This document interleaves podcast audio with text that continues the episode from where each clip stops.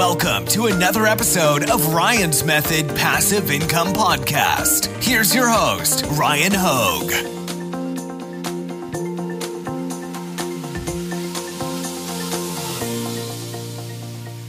What's up, guys? Ryan here. Thank you for checking out my January 2020 passive income report, where I'm going to be breaking down how successful I was at my online businesses. But first, I just wanted to point something out to you guys. So I have my phone open here to the YouTube Studio app, and it says that 73.6% of my watch time is from people that aren't subscribed to my channel. So do me a favor and click that subscribe button.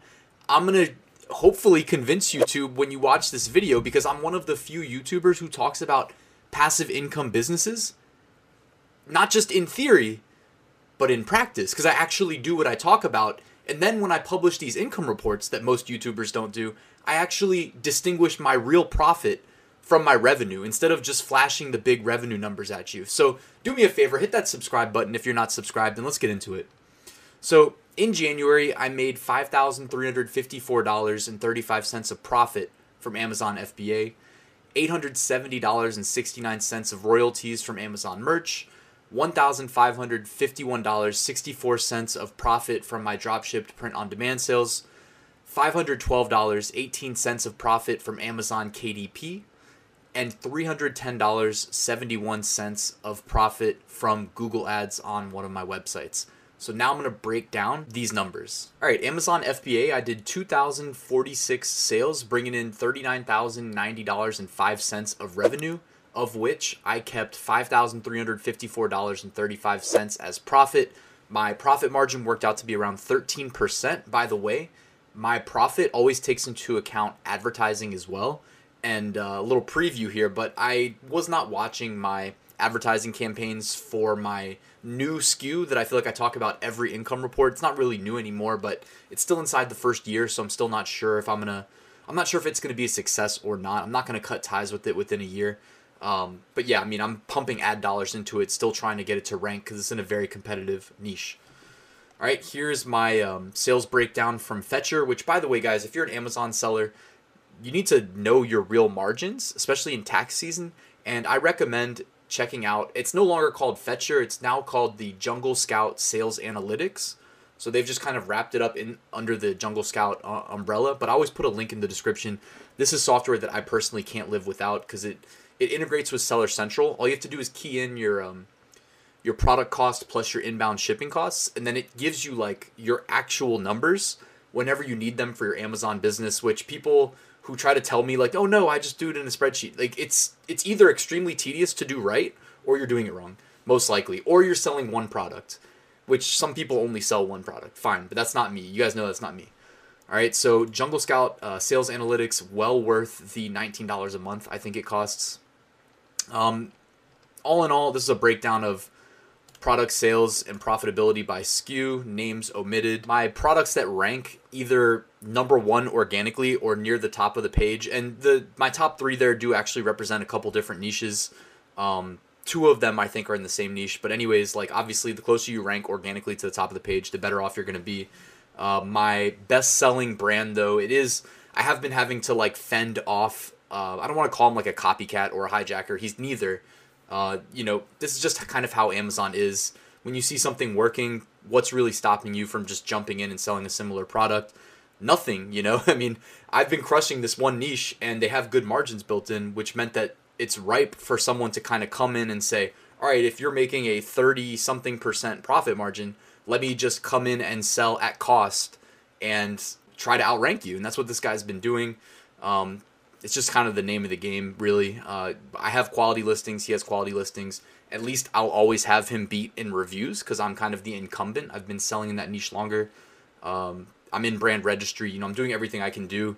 He definitely ripped off some of my images and then kind of broke Amazon's terms of service terms of services with his images, which probably helps him get more clicks in the search results. But I'm not going to be that guy that reports him. I kind of have like a no report approach to Amazon. I don't want that bad juju on me because I don't want people reporting me like they did on my Etsy account when I did nothing wrong and got got me kicked off Etsy. That's not really how I go about things. Um, anyways, my campaign manager's stats, my ACOS on the month was 37.5%. I'm really just guilty of not checking often enough. I did mention like I think two years ago when I dropped like a thousand dollars I think on Teikametrics. If you guys have never heard of them, uh, Teikametrics. They are really good Amazon PPC software. I always put a link in the description. I used them for a while because I used to have more more FBA SKUs than I do today. Uh, when I initially had jumped in and was like testing a lot and had more time to dedicate to FBA before I was on YouTube and whatnot. And um, you know, I was not doing a good job managing my PPC, so I used their software, which helps automate up bids, down bids, etc. You can set like target ACOSs, and it literally uses automation to um, to get you where you want to be. So check out the link in the description if you want to check out Teikametrics. I also have like a full review and walkthrough in my Amazon FBA course if you end up using them. Uh, and that's pretty much it for the month. I mean, obviously, when I did this income report, I went in and kind of adjusted some of my PPC bids, guys. Because one of the things about PPC is remember, like, you're competing with other real people. So if they drop their bids and you don't drop yours, you can often become the highest bidder and be overpaying to rank your products on Amazon, which if you're overpaying, that's how you end up with an ACOS of 37.53% because like this product I'm this is it's really led by the product I'm trying to rank, which is not priced very high. It's priced very competitively. Like I'm basically breaking even like I have two variants. One of them is it's above it's not losing money. The other one is, but they're both floating around zero while I try to rank them. And sometimes that's just the name of the game. Uh, and then real quick, while I wrap up FBA, FBA, uh, one of my most popular courses is my FBA course.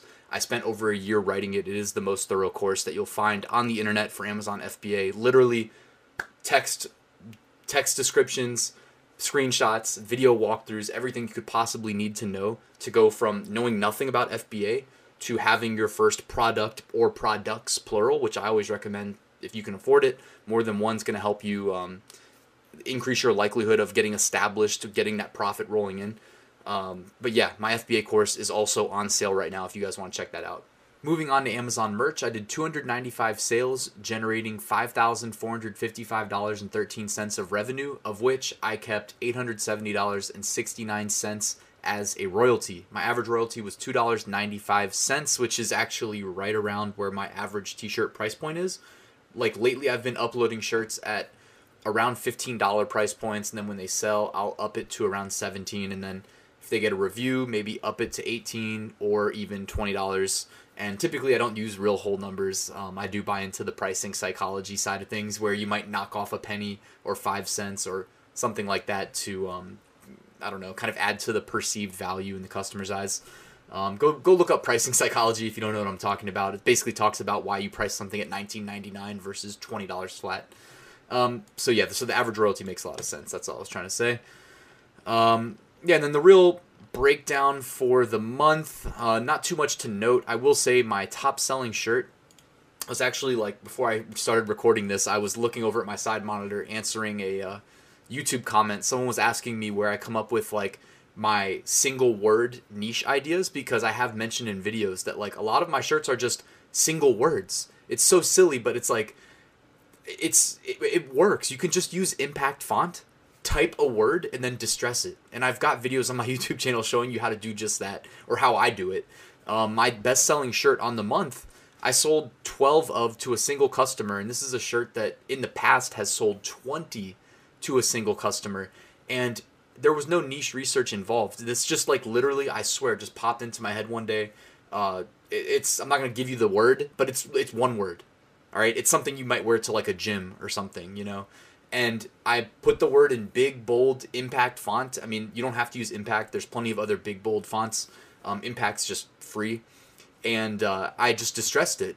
And exported it, put it on Amazon merch, and it's made me a bunch of money. So you can see on the month it made me sixty-seven dollars and twenty cents. So um, you know, if you're fortunate enough to be in the higher tiers, you don't even really need to like overthink things. You can just be throwing words up and seeing what sells, right? As long as they're not trademarked.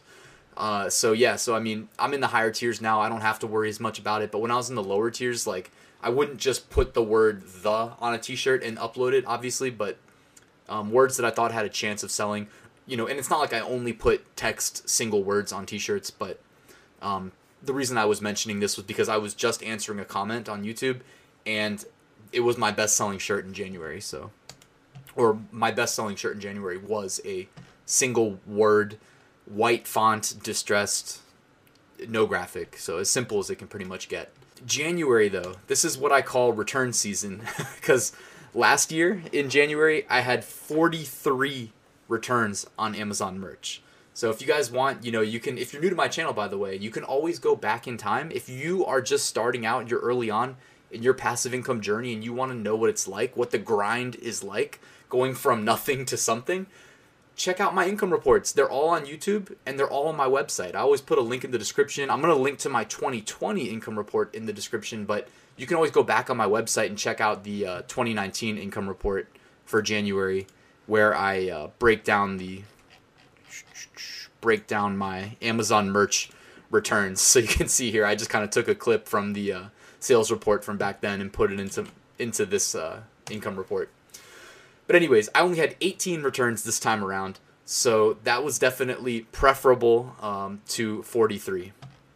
Beyond that, there isn't too much to mention about Amazon merch. I'm really this is my uploads update. I'm currently above the 15,000 mark. I told you guys, I think I said in my uh, in my December income report, check back with me in February. I think that's what I said. Or no, I think I said it would be in March, check back for my February uh, income report. And by the time I release that, I should be at 20,000 out of 20,000. So right now, kind of the way I'm approaching this is I am creating a lot of like scalable designs where I can kind of swap out a word or two. That way I can like quickly create a bunch of them and then I'm not only uploading to Amazon merch, but I'm also converting to uh, KDP book covers. Which, by the way, my friends at Merch Titans have a uh, free tool that you can use to do that. Uh, let me show you it real quick. I think I have the link open. Yes, I do. Right here. I'll put a link in the description. But guys, this is free to use. You literally just set your cover size, your page count, your background color. You upload your images up to I think 50 at a time, if I'm not mistaken uh, or I could have just made that number up in my head, but I think it's 50 at a time. And you hit convert all, and it just converts them to KDP covers for you. So it's, it's just so easy to do. It's free. Link in the description. Uh, that's my current approach. That's what's helping me knock out my Amazon merch uploads and my KDP uploads because KDP gives you a thousand books a week, which I try to hit every week, and merch gives me about 5,000 more upload slots. So I'm trying to um, max those out using only standard t-shirts and unique designs albeit uh, similar designs because i'm using a scalable uh, approach. Um, also by the way real quick uh, my amazon merch course is on sale this weekend uh, through sunday night after the super bowl. Uh, it's 60% off so if you guys are interested in learning from me go ahead and check that out. There's going to be a link in the description all right, dropship print on demand. This is what I call non Amazon merch print on demand. So I did 281 sales, bringing in $1,551.64 of profit. Uh, my Amazon Seller Central account in the US did 211 sales. My Amazon Seller Central account in the UK did nine. My eBay account got one sale. Etsy zero, still still suspended, probably permanently. Uh, check my channel for the backstory there if you haven't heard. Uh, Redbubble, 45 sales. Spreadshirt, 1 sale. TeePublic, 14. Teespring, 0. Zazzle, 0. All right, and uh, the real story here, I mean, I'm continuing to upload every day to all these platforms. You know, it's the same designs I'm getting on my Amazon merch account, except for a lot of these platforms limit you to 50 a day. So I'm just hitting those 50. Well, when I say these, I'm not talking about like Amazon Seller Central. I'm talking more about like Redbubble, Spreadshirt, Teespring, TeePublic, and Zazzle. But I'm hitting that 50k or sorry, 50 a day mark, and I'm also uploading to like Wish through the Printful integration and Bonanza through the Printful integration. But those have been pretty much on par with like Teespring and Zazzle for the most part. So if there's ever anything to report on there, I will let you guys know. But so far, I've just been like getting a ton of products uploaded and not seeing any results. All right, so the real story though on the month is that I'm having problems with hijackers and unlike FBA where you can kind of brand register and protect yourself against hijackers with print on demand it's a little bit different. I don't know that I'm really able to protect myself the same way. from hijackers with print on demand, and hijackers in general, I don't want to claim are the problem because I think a lot of times, like, well, first of all, I don't think it's people. I think it's bots most of the time that just scan through Amazon's catalog for a certain type of product, like coffee mugs. And if I have a coffee mug that's sold, it gets a bestseller rank assigned. And then I think that they just create offers on listings that are like 11 ounce white coffee mugs. And the bot can just create the offer. And then if they get the sale, because they just come in and undercut me, um, then they can figure out a way of fulfilling the order. And unfortunately, I think that that's what's happening with a lot of them. But there is one hijacker who is on over 200 of my listings, which is kind of just a big fu to me. And uh, I, you know, I don't think I can use brand registry because I'm not brand registered yet on my print on demand brand. I've been working on that, but there's like a very unfortunate kind of like hiccup or issue getting that trademark done. Um, without getting into specifics, like I have to kind of call a lawyer at the USPTO and try to get that figured out. But, anyways, I think I have a way of dealing with this guy. Unfortunately, uh, it's probably going to be at his expense, but he's not using the Printful integration, be or either he is using the Printful integration and he's not making money off of the sales because he doesn't know how selling on Amazon works and the referral fees and whatnot. But I don't think that's the case. I think that they probably are fulfilling these orders using some other print on demand service and he's using similar products but not the actual product that I'm selling, which is against Amazon's terms of service. So I'm doing a little bit of research, but yeah, it's really unfortunate. He's he's jumping on over 200 of my listings. I mean, that's just like it's just blatant, you know. Any of my hats, it's really the hats, right? I've used the coffee mugs as an example earlier, where I think a lot of people just kind of jump on the coffee mugs and it is what it is. Coffee mugs are more competitive. Uh, the hats though was kind of like a niche that I carved out for myself. Um, and this guy has just kind of looked at my seller account and just said, "Oh, okay, I'll just jump on everything." And for instance, like I I had a big success very early in January catching a uh, trending hat and made some really nice profits early on and it was short lived. I mean, trends don't necessarily stay that hot forever, but also, I mean, the same guy like jumped on my best selling listing and, you know, undercut me to the point where it's like if I were to undercut him, I'd be losing money. Which means that he's probably not using the Printful integration, which probably means he's not selling the right product, which probably means I can get him in trouble. You know, it's unfortunate that it has to come to this, but like at some point, where do you draw the line? I mean, he's he's he's literally for sure clicked my seller account, looked at what my best sellers were, and just created offers on all of them, undercutting me to the point where I'm surprised he's even making profit. You know, I, I don't know what print on demand production partner he could be using to make profit at the prices he's charging because he's undercutting me by like three to four dollars and giving free shipping. And then you factor in Amazon's re- referral fee for selling on their platform, and he's really not left with almost anything. So I don't know how they're doing it. But, you know, like I said, I'll have you updated by the next uh, income report on this one. I'm, I'm assuming I'll get it worked out. All right, here's a breakdown of my profit from my top four platforms. So Amazon.com, uh, $1,215 a profit. Redbubble, 144 uh, Amazon.co.uk, 124 and TeePublic, 32.75. So that wraps up for uh, dropship print on demand. All right, Amazon KDP. I did 262 sales, bringing in $512.18 of profit. My average royalty went up from last month to $1.95 because I had received some reviews on some of my books and increased the prices because that helps them generate more sales and rank better. Uh, so the only thing I'd mention, I guess, I did talk about kind of my KDP upload strategy in the Amazon merch portion of this video where I'm uploading a lot of like converted it's not like they're necessarily merch designs because they do work as book covers, but they're primarily more merch designs than they are KDP designs. And just throwing them up, hitting that 1,000 books per week limit right now. I told you why. I think it makes sense to just maximize my uploads on both platforms. Since merch is going to cap out at 20,000, I know I'll be able to shift my focus over to KDP specific eventually. Um, but until then, it's just, you know, I'm just hitting those those limits with merch designs on books. Um, either way, clearly it's working. I mean, five hundred twelve dollars. This was only uh, November, December. I think this is like three and a half months since I signed up for KDP, so uh, still doing quite well, all things considered. And um, you know, like five hundred twelve dollars in a year from now, if I hit that one thousand books per week upload limit every week, yeah, that 512 is going to be a lot higher. And I plan on, I, I can't think of why I wouldn't hit that number every single week since I have a system that's making it pretty easy for me to do. You probably noticed the uh, big spike in sales there right around January 22nd. So it was kind of well known, or at least it was floating around like my Facebook group, for instance, which you should check out, by the way, if you're not a member, uh, Ryan's Method Passive Income on Facebook.